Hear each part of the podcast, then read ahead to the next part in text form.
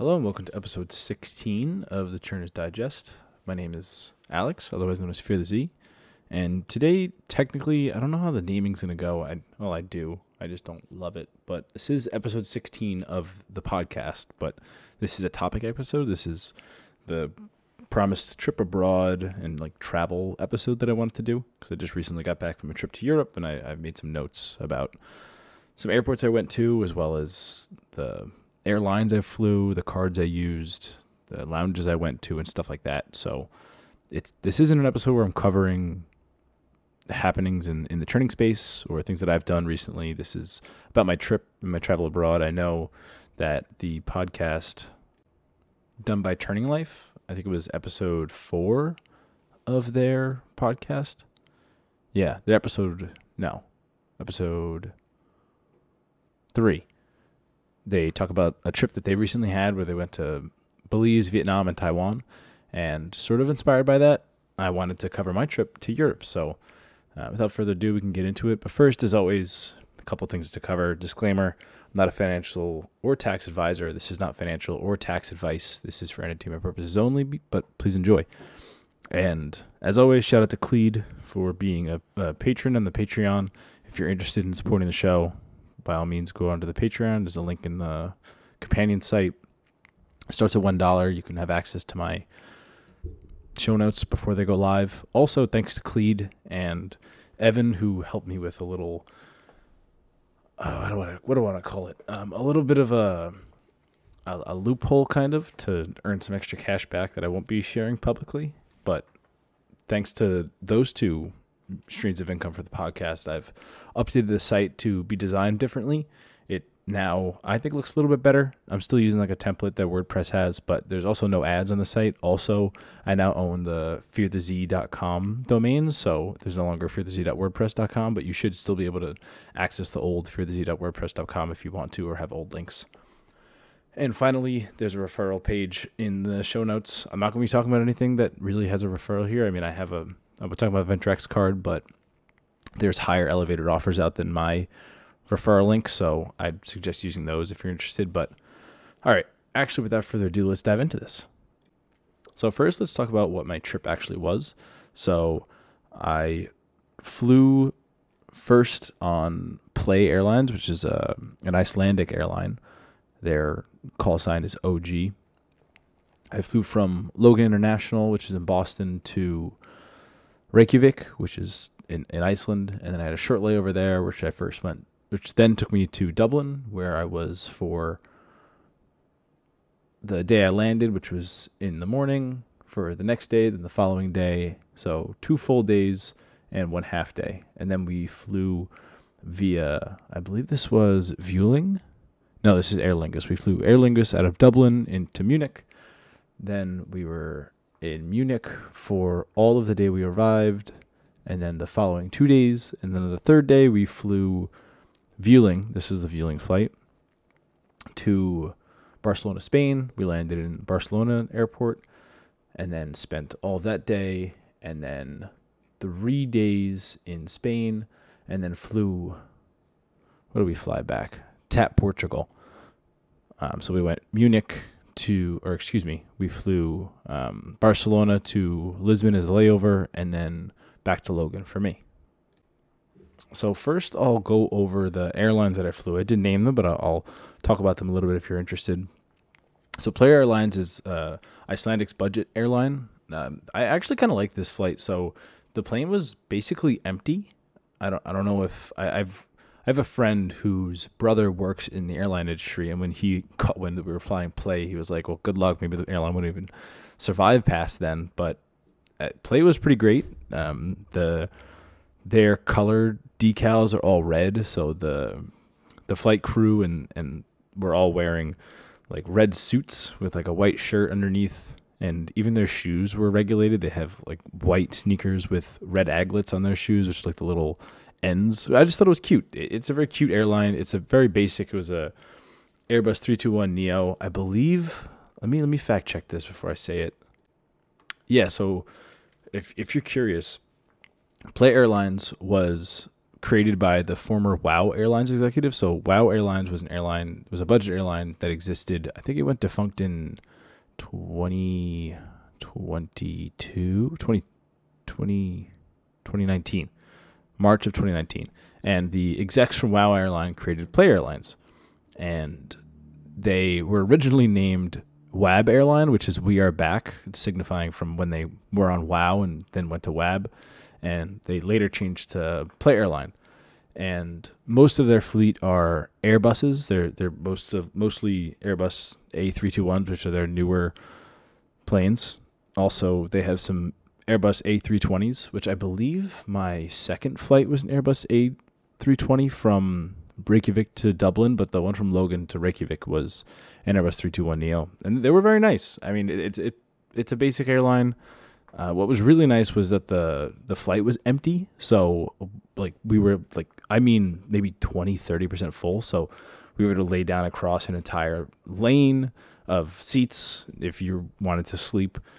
The flight wasn't long enough for in-flight, in-flight food. I don't know what the regulations are. Let me see if I can find that. I wasn't able to find anything in terms of regulations, but they didn't serve us any food, which I mean was fine. Um, I did test, which I'll talk about in a little bit, my Bank of America Preferred Rewards Elite card on that flight, and I did buy like some Icelandic jerky, which was honestly terrible. But I wanted to see if the airline credit would trigger for that purchase, and it didn't. It's supposed to only work for domestic flights, but I was curious to see how they coded it, and it didn't work, which wasn't a surprise to me. But um, so I, I didn't have any food in that flight, which is fine. I, I pretty much slept the whole way, um, and that was play. I mean, if you have opportunity to fly play, if I didn't have an empty flight, I'd probably dislike it more. But I have no problems with play. I, I would fly it again. The next one, we were going from Dublin to Munich. I flew Aer Lingus. I've flown Aer Lingus before. They're also a budget airline. They also had Airbus 321 Neos or Airbus 320 Neos. Really not much to note. Aer Lingus is fine. Um, there's really not much going on. Vueling, which is another budget airline, which is going from Munich to Barcelona.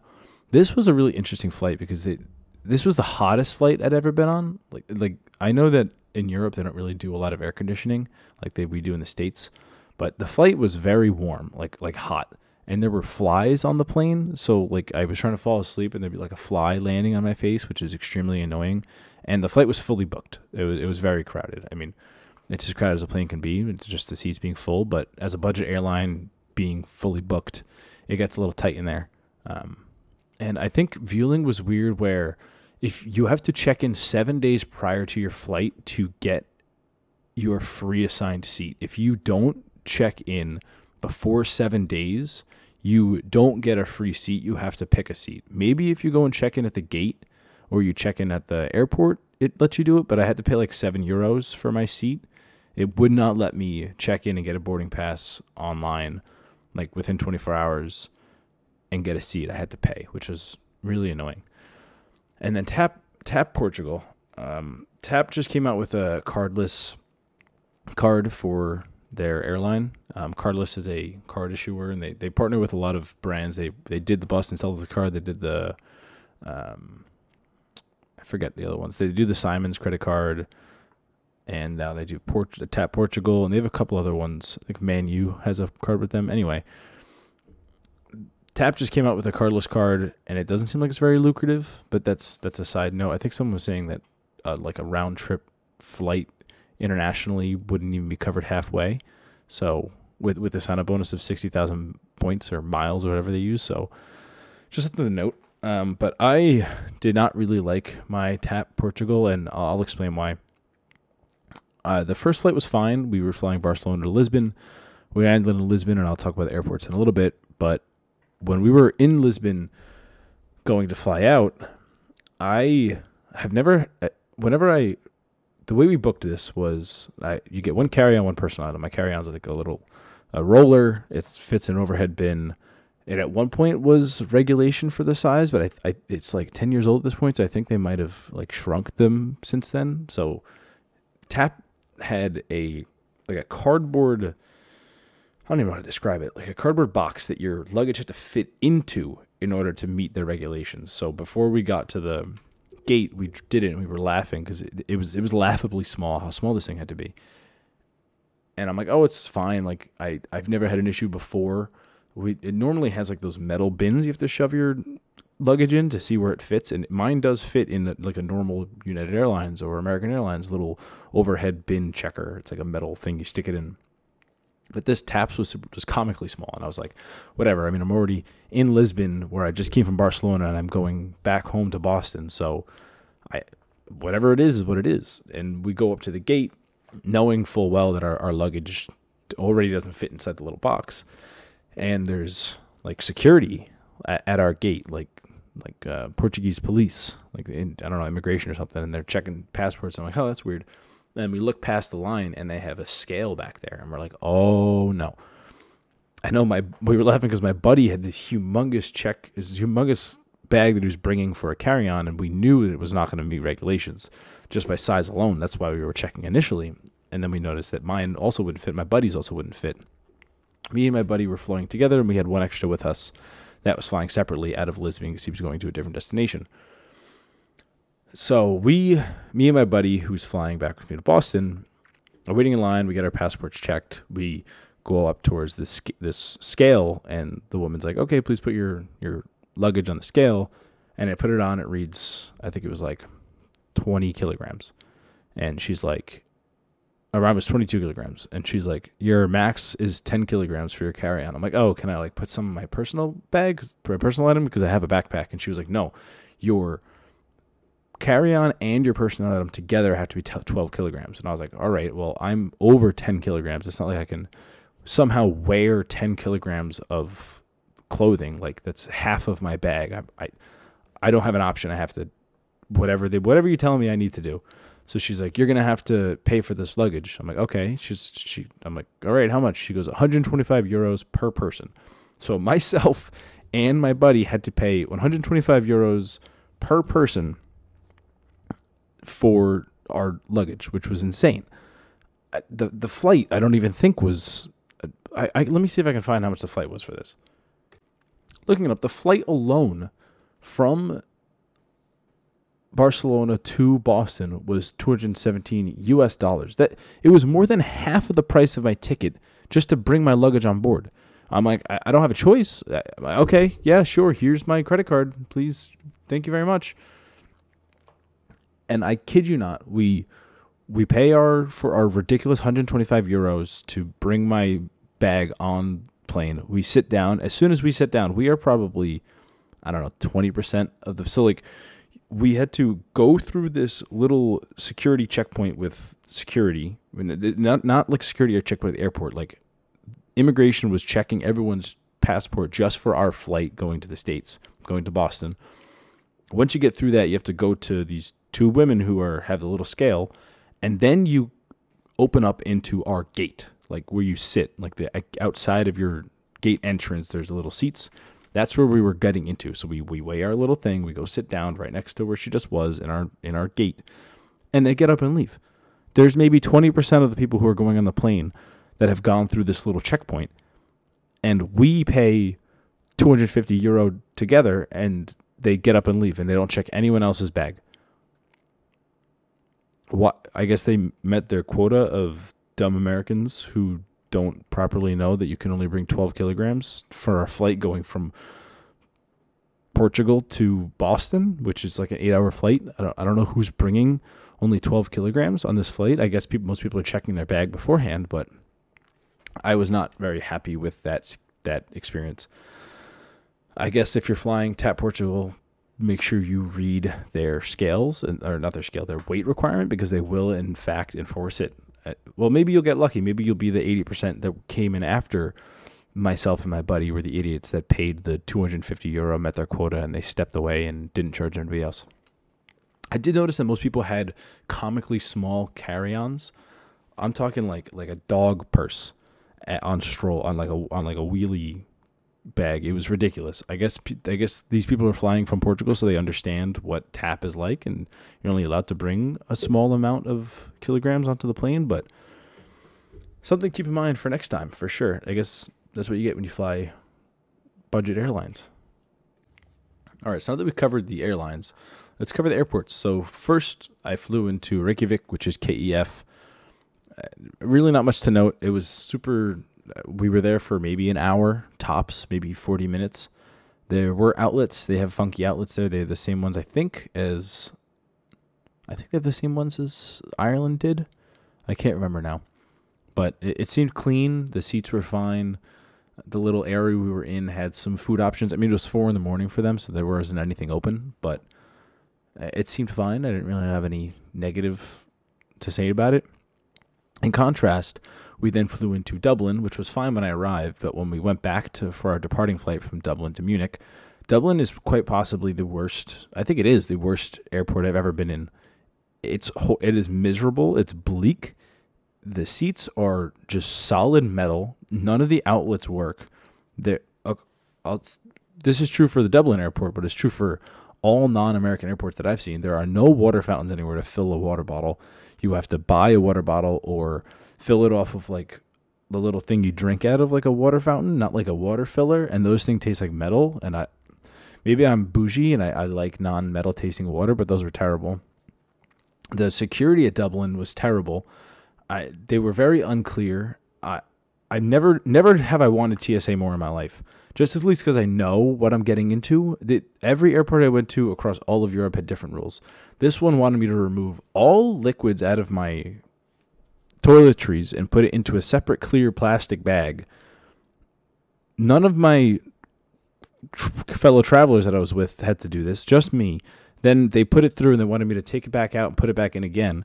Also, every single airport I went to, I was pulled over to the side for a quote unquote random security check. So they swabbed my hands, swabbed my feet, had me go through the different metal detector, the spinny thingy. I don't know did not like Dublin. The seats were horrible. It's very poorly laid out. There weren't any lounges. It, not good. Would not recommend going to Dublin. Next was Munich. The layout was really confusing. We when we went into go to security, our gate that we got doesn't say which like terminal, not terminal, but like I guess the concourse. I don't know what they were calling it, but there were different security checkpoints to go in for different gates. And while we were going into the line, it didn't say which one we were waiting on, and my ticket didn't say which one to go to. So we're waiting in line. We get halfway through, and we the the woman that led us into this line originally is like yelling at someone at the security check because they're like, "Oh, I shouldn't be at this one. I need to go to this other one." She's like, "Well, you should have looked before you got in the line." And I'm thinking, "Oh, damn, maybe I did the same thing." It turns out we did the same thing, but we had like 20 minutes to get to our flight. So we had to hopefully get through security in time. And we literally ran through Munich airport because we were at the wrong like security gate going to the wrong concourse. Then we had to like run on the little footbridge that brought us all the way across to the other side of the airport. It was very bizarre. Was I loved Munich, but I, I, was not a fan of Munich airport. Um, I, I didn't really get a good experience of what the airport was like because I was running through it. I didn't get a chance to sit down. I, I will learn one thing that I learned from these securities: just just lie. If they ask you if there's deodorant in your bag or if they ask you if there's liquid, just say no. Because I I said yes in Dublin, and then I had to dump out my entire thing and spend ten minutes repackaging everything and unloading. And in Munich, they were like, "Do you have deodorant?" And I was like, "Oh no, I, I don't." And then it went through fine. And I, I if they had checked it and been like, "Well, you told me there was no deodorant," it would have been like, "Oh, I thought you meant like a big deodorant. I have a travel. I don't know." But I, I, from what I've learned abroad, just don't just don't say anything. If they ask you a question, just say no, and then keep going, and you won't get pulled across. Pull the pull the pull the side. All right, next was Barcelona. Barcelona's airport's beautiful, but their seats were terrible. One thing that I've noticed about airports is when you find a bad airport, you'll notice that the the patrons are sleeping like on the ground or on like a windowsill, which is true in Barcelona. They were sleeping on windowsills in front of the window is just a flat surface because the seats were not good. And in Barcelona, there was a weirdo that was following me. He like came out of the bathroom stall at the same time as me and was staring at me while I was washing my hands, and then followed me to my seat and then was staring at me like next to my seat and then got up and walked away and then came back and was staring at me. I, it was really weird. I did not like the whole experience there. They told me to remove my laptop. They told me they didn't tell me to remove my laptop, and I left it in my bag. And then they made me put it through the security again. And then the first time I went to the security, the the metal detector, they didn't tell me to. They didn't get quote unquote random security check, but then I had to check my bag again because I had the laptop in it. And the second time I went through, the metal detector did ding and they had to swab me. It was a whole ordeal. And then Lisbon, like I mentioned, Lisbon Airport is inc- it was the most crowded of all the airports I'd been in. We did get to go to the a lounge there, and that lounge was I have it pulled up here, uh, A and A Lounge in Lisbon. It was quite nice. The The food wasn't great, but the lounge was very nice. We did get yelled at though because we barely slept in this trip, and it was our flight back, and we wanted to, to sleep. And there's these like big couches in this A and A. It was A and A, right? Is that what I said? Yeah, this A and A lounge in, in Lisbon, which is part of security uh, priority pass. So we like laid down and fell asleep, and then the person at the front desk came over, and oh, there were multiple people laying down and sleeping, and she came over and, and literally shook us awake and said, "You can't sleep here." And I'm like, "Wait? Huh? What's the point of having these couches here if I can't like catch a snooze?" But the the lounge was nice. The food wasn't great. The airport was incredibly crowded, and I was again wasn't the biggest fan. So speaking of priority pass visits, I have a dedicated post on my site that details my priority pass uses and also has a link to a spreadsheet or as an embed for a spreadsheet that details all the priority pass visits that I've gone to. So while I was in Logan, I often go to Stephanie's because my Bank of America premium rewards preferred premium rewards elite card still comes with priority pass with the restaurant access, which I really like because it just gets you like directly free food and actually good food. And Stephanie's is a pretty good staple for me. There's Stephanie's in Terminal B, which I go to frequently, but we were flying internationally, so we went to Terminal E. So I normally go like very early and go and get a nice meal. And then my buddy showed up, and just before we got on the flight, we were like, oh, we're boarding in like 30 minutes. Let's just order some wings and get out of here. Turns out Play decided to board us 30 minutes early, and with literally, it was 20 minutes before the I think it was boarding was supposed to end. They made an announcement over the PA and they said anyone who's waiting on flight whatever flying into Reykjavik or flying into Dublin with a layover in Reykjavik, we are closing the gates in five minutes. If you're not here now, the plane will leave without you. So I didn't get my priority pass food, and I had already don't uh, uh, donated. I had already tipped ten dollars in cash because I wanted to tip, and it would have cost me nothing, but I paid ten dollars out of my pocket to pay cash for a tip, and then we didn't get the food because we had to leave because the the plane was boarding. I guess in the future, maybe I can just tell them to wait and and not leave without me, but that was a little bit annoying. And then we also went to the Air France Air, Air France lounge in Terminal E, which had better food than the A and A lounge in Lisbon, but it, the actual lounge itself wasn't as nice. I would prefer better food over lounge. That's just me. And I was debating mentioning this towards the end and talking about a little bit there, but since we're talking about lounges, uh, the reason why this episode was delayed for a week was because I had a work trip that brought me to uh, Dulles Airport, IAD, in the DC, Virginia area. And there I went to the Capital One Lounge because I have a Capital One Metrix card. And after I've been to, I'd say I've been to the club in Miami, I've been to the lounge in Boston, I've been to Air France Lounge in Boston, and I've been to A&A Lounge in Lisbon. And of all the lounges, the Capital One Lounge at IAD is definitely the nicest that I've been to. Um, it's the nicest looking lounge I've ever been to. The small they have small food small food portions, but the food was actually very good. It was very fresh. It was very yummy. They had really interesting food options. Like some of them were there was like a they didn't call it a pancake, but it was basically a pancake with blueberries on it. There was um, a lot of a lot of corn based dishes. They had some kind. They had a chia seed yogurt with fresh chopped fruit in it, which was really good. And they did have a uh, a huge bar. I was there at like nine in the morning, so I didn't drink. But they also had a um, a, a coffee person. What the hell are they called? A barista. A barista. They had a barista there, which didn't really, they didn't really make your coffee. They pushed a button on a machine, and then put the little wand inside the milk to make a cappuccino and made the and steam the milk, but the machine did it for them. Only complaint with that is they definitely need to have another machine. I mean, I'd, I'd obviously like it if it was like a, a fresh, fresh ground espresso, and I mean maybe it was fresh ground espresso, but not. If I'm going to get an espresso, I want the labor of the person to put effort into the espresso. I don't want you pushing a button. I don't know. There's there's the human element that's lost there. Maybe it tastes the same, but I don't know. It feels more personal. But they only had one of these machines, so they could only make one at a time, and the line was kind of getting long. And the lounge wasn't very packed. It was, like I said, 9, 10 in the morning on a Saturday, so it wasn't very crowded yet. But I can imagine more people to come in, uh, more bombarded that barista is going to get, and the less they can pump out for those espresso based drinks. Also, right when you walk in, there's small food. There's um, some to go food options, which was very nice. They had your own tap iced coffee. They had um, sodas on tap. They are on draft, like like like a little draft, like the dude Dunkin' Donuts has like the little the tap now that you can get your iced coffee from. They had that self serve.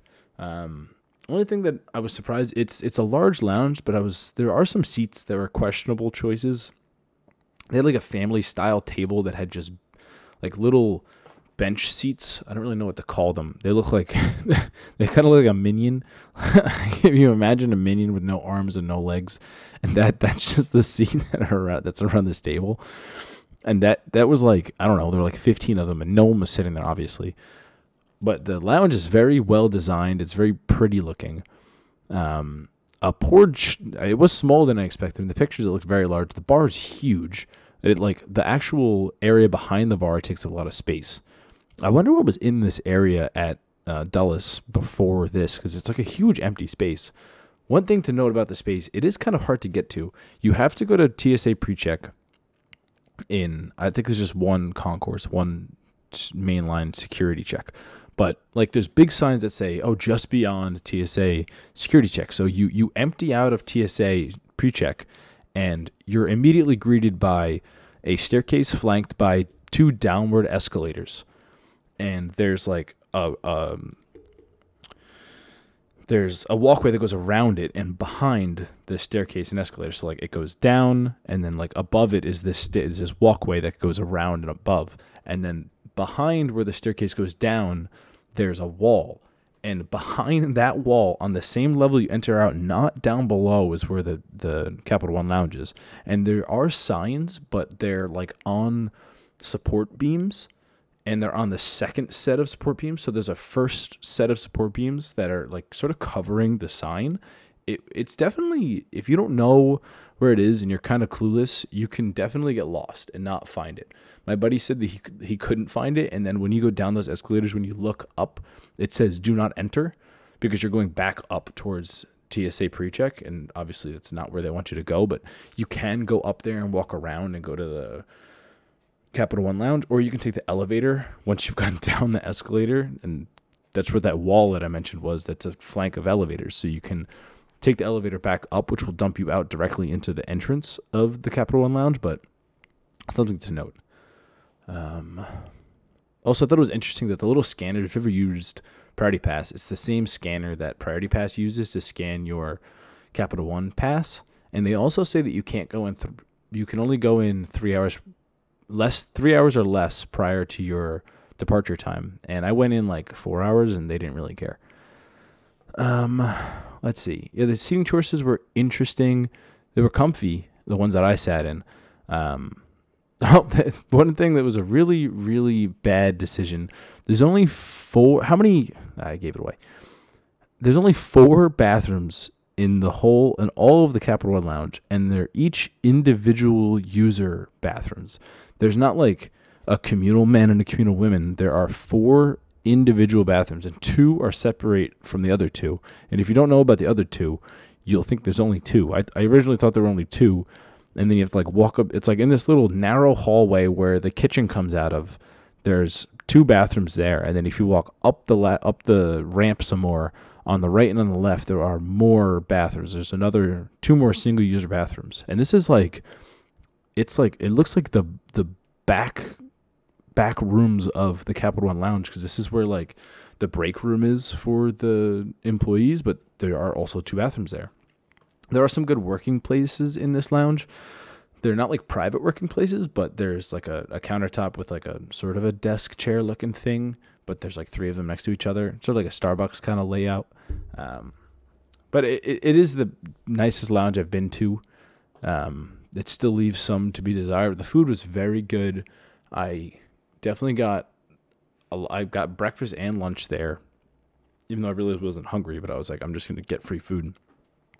And I, if you're in IAD and you have a Capital One card, definitely recommend it. I wouldn't pay to go in there. I think that there's a fee if you don't have a card.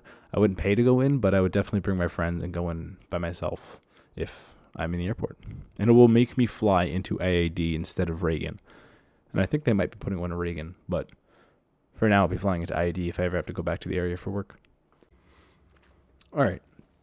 Next, with my while I was in Ireland, I we booked the rental car because we drove from Dublin to Galway and then back to Dublin for a flight the next day.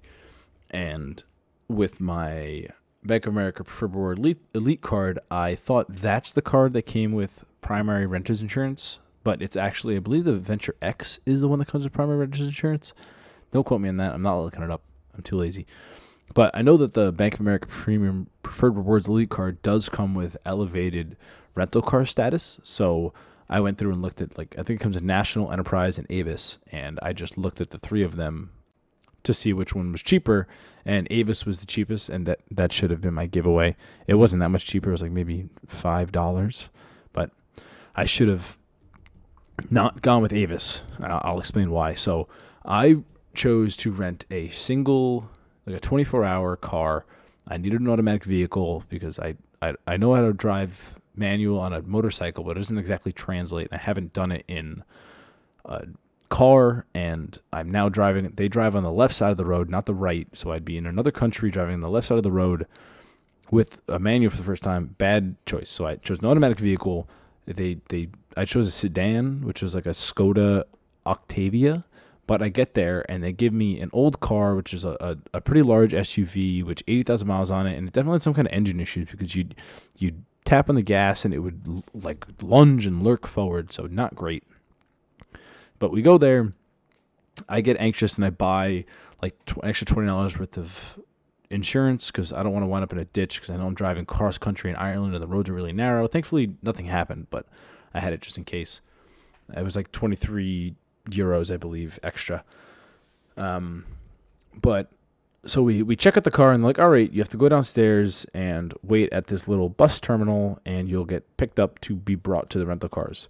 Meanwhile, we we right next to this bus terminal are like a bunch of cars. I don't know why they don't have cars there and they have to shuttle us. But anyway, we sit there. I kid you not for at like about an hour in 40 degree weather in Ireland. It's like drizzling because it's always raining there. The shuttle never comes. It, it comes after an hour, and we are literally waiting there just in the cold with a large group of people all waiting for the Avis shuttle. No other car rental was coming, no other people were waiting there for a different car rental. There were multiple other car rental shuttles that came by, including National, Enterprise, and there's some local one there that I wasn't familiar with, but there were those that kept driving by maybe four times while we were waiting there, and, and Avis never came. It finally came, and the guy squeezed us all into the car one of the seats were wet. The guy was not a good driver. It was miserable. End of the story. Don't rent from Avis. I called Avis and complained, and they did not care. Um, if any of you have had experience with filing complaint with Avis or something like that, please reach out to me at Fear the Z. I I genuinely hated this rental car experience, and I I personally would never be using Dave Avis again because of it. So I, I've used Enterprise in the past for domestic stuff, and I should just stick with Enterprise or National next time. I think National I've done too. Um, so, just a word of warning: avoid Avis, in my experience. Next, just a little note about global entry. So, a lot of my cards come with global entry for free. I wound up getting it before COVID happened, thank God, because it, everyone knows how it takes months now to get a global entry interview, which took, I kid you not, 30 seconds. The guy's like, Oh, where are you from? Have you done anything bad? No, all right. Here's your stamp. Global Entry coming back into the country was so nice. I you walk up this little kiosk, it scans your face, and then to my right there's a security agent, and he goes, "Fear the Z," and I'm like, I, am like, yeah. He's like, "You have anything to declare?" And I'm like, "No." He's like, "All right, go right ahead." Ten seconds. That's it. It was amazing. Definitely recommend it. All right, so that's it for like travel stuff. now I'll talk about the cards that I used. And th- apologies, this episode's getting long. There's a lot of stuff I wanted to cover, but I, I find it interesting. Hope some other people do. We'll see how the viewer retention goes in this episode, but just set it to 2x and I'll be done eventually. Uh, next, I'll talk about the cards that I used. So I brought my Curve card specifically because it has no foreign transaction fees and it allows you to use any card that has foreign transaction fees and not get foreign transaction fees because the card that's being swiped is the Curve card, and then Curve is using some back end, um, kind of like, uh, how don't want to describe it? Like, they have like a Stripe payment processor in between the Curve card and my card that charges it domestically, and it shows up as non-international for whatever cards I charge I charge it to, so I can continue getting my high cash back rates for like my 4.5% on all purchases because I have the Bank of America customized cash rewards, which earns or custom cash rewards, which earns 4.5% on online shopping, but Curve shows up as online shopping. Anyway, that's why I brought Curve. And then my Bank of America Premium Rewards Elite card, which I just brought as a backup because it has no foreign transaction fees. And it also comes Priority Pass with restaurant, but I don't need the card. I just have my digital Priority Pass QR code. And then the VentureX card as, again, a backup and it has no foreign transaction fees. And then my SoFi card, which also is a backup with no foreign transaction fees. And then I brought my Fidelity Cash Manager debit card. I think Cleed is the one that turned me onto this. I already had it, but he reminded me, or someone reminded me, if it wasn't Cleed, whatever, shout out Cleed. That card has no ATM fees and no international ATM fees. So I transferred $2,000 into this account. The account's free. I already have a Fidelity account. So I just brought the debit card with me while I was in Munich. We just went to a local ATM. We found that when I was in Dublin, there was an ATM that charged like I think it was like 17% convenience fee or something, which the that's not the fees that Fidelity will refund because they just upcharged my conversion rate. But we found a, a, decent one in Munich and it charged nothing extra. The conversion rate was great for euro to USD and we just used that a bunch of times to pull out some euros. So that's why I had that. Thankfully, I did because we needed euros and finally Discover It because that also had no foreign transaction fees, but they don't accept it a lot in Europe, at least in, I think, Spain and Germany, where they didn't accept it a lot. But until October 1st, and I went I was there a little bit prior to October 1st that it was earning 5% back on digital wallets. So I was trying to use that while I could.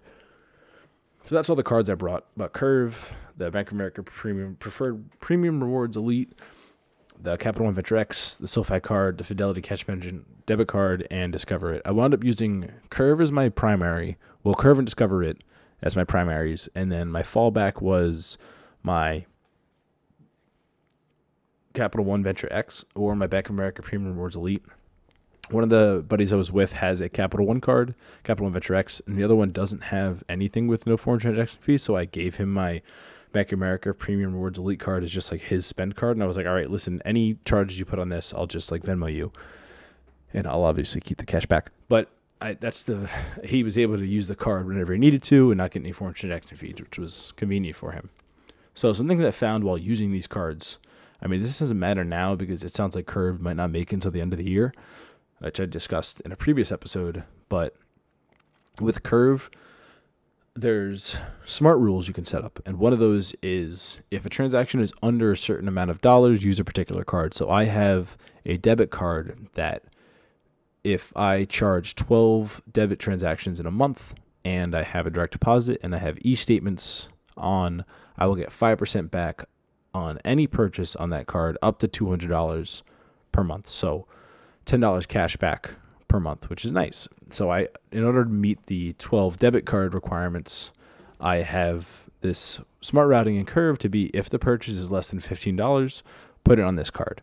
So it'll just quickly assign it there and I can also use go back in time and change a different card if I want and the refund doesn't count against my 12. So if I made a purchase and refunded it with go back in time, that purchase still counts as a transaction, which is nice. But I learned that abroad, while it's doing the currency conversion, it does not let you use this smart routing less than money based rule. It did for the categories. So, like, I have my Boston Celtics cardless card for restaurants, for example. That pr- correctly routed to it based on the smart rules, but the, any of the less than money based routing did not work for some reason, which I thought was interesting.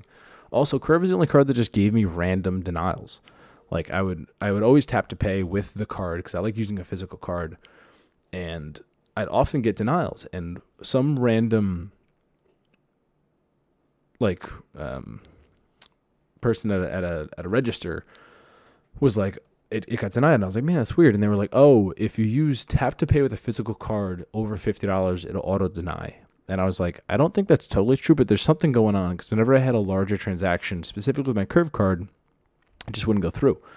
And it, it would say denied. And I would just instantly pull out, I think my Venture X or my Bank of America Premium Rewards Elite. And I know I said I gave it to my buddy to use, but I kept forgetting that I did that. And I would pull out my my mobile wallet on my phone and pay with the Premium Rewards Elite. So I had to go through and weed out the ones that I actually made and Venmo him for the ones I didn't, which was annoying. But that's my own fault. But that card always worked. The Venture X always worked. Um, Curve was really cool where when you make the transaction, it will show you how much it was in euros and then what they converted it to in, in dollars, which honestly, it's sad Curve's leaving because I, I, really enjoyed using it abroad. I also got a compliment on the card at the Avis car rental. I mean, screw them, but she was like, wow, that's a heavy card. I hope you get good rewards. Ha ha ha.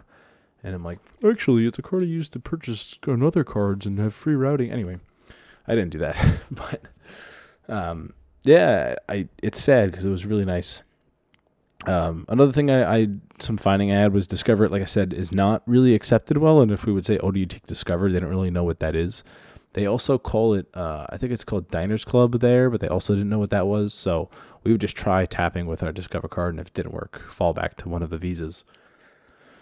And then finally, like I mentioned before, the Bank of America Premium Rewards Elite. I wanted to see if the incidents airline purchases would work, so I, I bought something on the flight in with Play, and it didn't trigger it. And then I bought I bought the seats, like I mentioned with Vueling, and on that card just to see if it would trigger the incidental purchases, uh, incidental airline credit, and it didn't. So, whatever. I, I knew it, it it wasn't supposed to, but I figured I'd check and see if it did, but it didn't. So, womp womp. All right, so finally, I did a little tally of how much I spend spent abroad. So, I whenever I do these travel, whenever I do these, whenever I do, whenever I travel, man, that was really bad. I'm sorry. Whenever I travel, I'm normally the one that organizes it and purchases the flights on my cards, and then Venmos people or whenever we go out, I'll be the guy that puts the card down and I'll Venmo everybody. I don't have a problem with that and I get the credit card rewards. Sometimes I'll I'll pass credit card rewards through. I normally do, like I did for the when I bought the flights for everybody. I, I gave them back the rewards, but like while we were abroad, I didn't bother going through that because we had I think I'd made probably eighty Venmos total over the entire trip. So I was not doing the math for each one of those and figuring out which card I actually used and how much cashback I actually earned.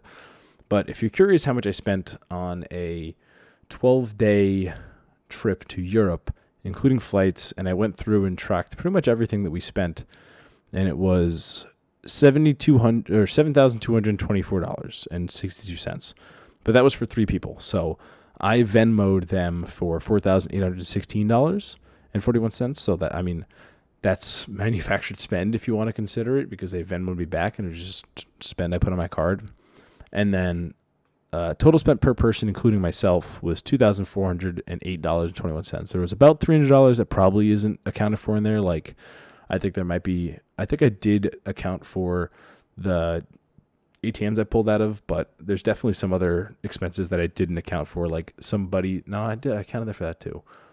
But let's just say there's three hundred dollars of extra. So I, I, the trip total for me cost two thousand seven hundred dollars, which I had a fantastic time. It, it is expensive to just go abroad, um, but that's how much I spent, and that was my trip. Thanks for listening. I don't know if any of this is interesting, but I know that, I mean, when I originally started this podcast, I did a apartment rant about my previous apartment, and that is definitely my worst performing episode. Uh, actually, not too far off. It is the worst performing by three listens. So I'm really not that bad. So I'm curious to see how this does. I mean, it's literally me just rambling for 45 minutes on my experience while traveling abroad. Uh, let's do some let's do some nice stuff to end it out here. I really enjoyed the time abroad. My favorite parts were the cliffs of the cliffs of Moher were beautiful. I'm really glad we we did the drive from Galway to Dublin, or Dublin to Galway. Excuse me. Galway was beautiful. Dublin was all right.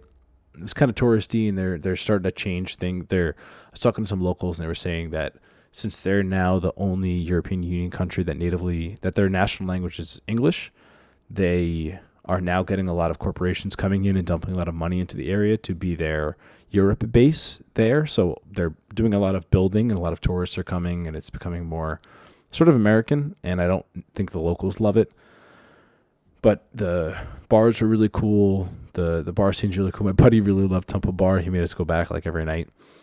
But I really enjoyed the the countryside, the the sprawling hills and the cliffs of Moher were beautiful. And then we went to Munich, we went to Oktoberfest, and I'm not a big beer drinker. I'm not a big, I guess, Oktoberfest person. But we luckily on the second day we went, made some friends with some Germans. I thankfully took some German in high school and college, so I, I speak passable German. I really don't speak German, but I can translate certain words and certain phrases. So I was our translator, which was I really enjoyed that. Um, that's the kind of experience I like when I travel abroad. And then we spent a like an evening in Munich, which was really nice. We we were just walking around aimlessly, and we went to like this beautiful courtyard, and there was like a, for lack of a better term, a really big, lack of a better term, really big gazebo, gazebo. That was the park was like pitch black, but the gazebo was lit up, and there was music coming from it. And we walk over, and there's like maybe twenty couples just like doing just dances. I don't even know what kind of dances to call them, but they were like spinning around, and a bunch of couples just spending a I think it was like a, a Monday night together, just like dancing in the park. It was so wholesome. It was so beautiful. Um, and then we went to Barcelona. I didn't love Barcelona. We did go to a a vineyard. Like we took a boat tour, which brought us to a vineyard that was probably an hour drive north of Barcelona, and that was beautiful. The wine was really good. It was a they they only sell it locally. They don't export it. It's a family owned business for 14 generations. They don't spray anything on the grapes, on the, on the grapevines. It's organic. It's it, it, the wine was really good, and the the woman that hosted it was really knowledgeable and, and a really nice person, and it was so nice. And then our Airbnb, we Airbnb'd everywhere except in Munich. We stayed in like party tents, which was a whole that was crazy. And we stayed in a hotel for our final night as to recoup from the tents in Munich. But the Airbnb that we got in Barcelona had a little patio, like an outdoor patio, which was, I mean, overlooked like an interior courtyard, which was like a concrete jungle. But hey, we get to sit outside in Barcelona. The weather's beautiful.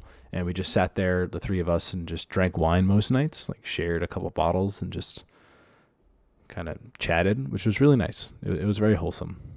I, I thoroughly enjoyed it.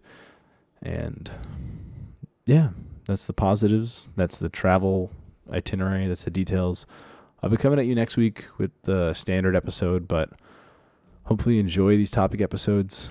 And if not, I promise to be back next week with some more normal content. Anyway, thanks for listening. Have a good one, y'all. All right. For those of you that made it to the end, I was just reading through my show notes and forgot to mention something, but I've definitely called out in the past that I've purchased a lot of Uber Cash gift cards, and I've stacked up like four hundred dollars worth of Uber Cash. And I was like, oh, perfect. This trip, like we have to traveling around a bunch, I can use my Uber Cash. You can only use Uber Cash. You can't use U.S. dollar Uber Cash while in Europe. When you go to Europe, they then show you a Euro Uber Cash that you have, and mine's obviously zero. So I could not use any of it. Super annoying if you plan on traveling abroad and you plan on using Uber, honestly, I thought taxi would be cheaper and we use a taxi at some point. It was like three times the price of an Uber, so I don't know.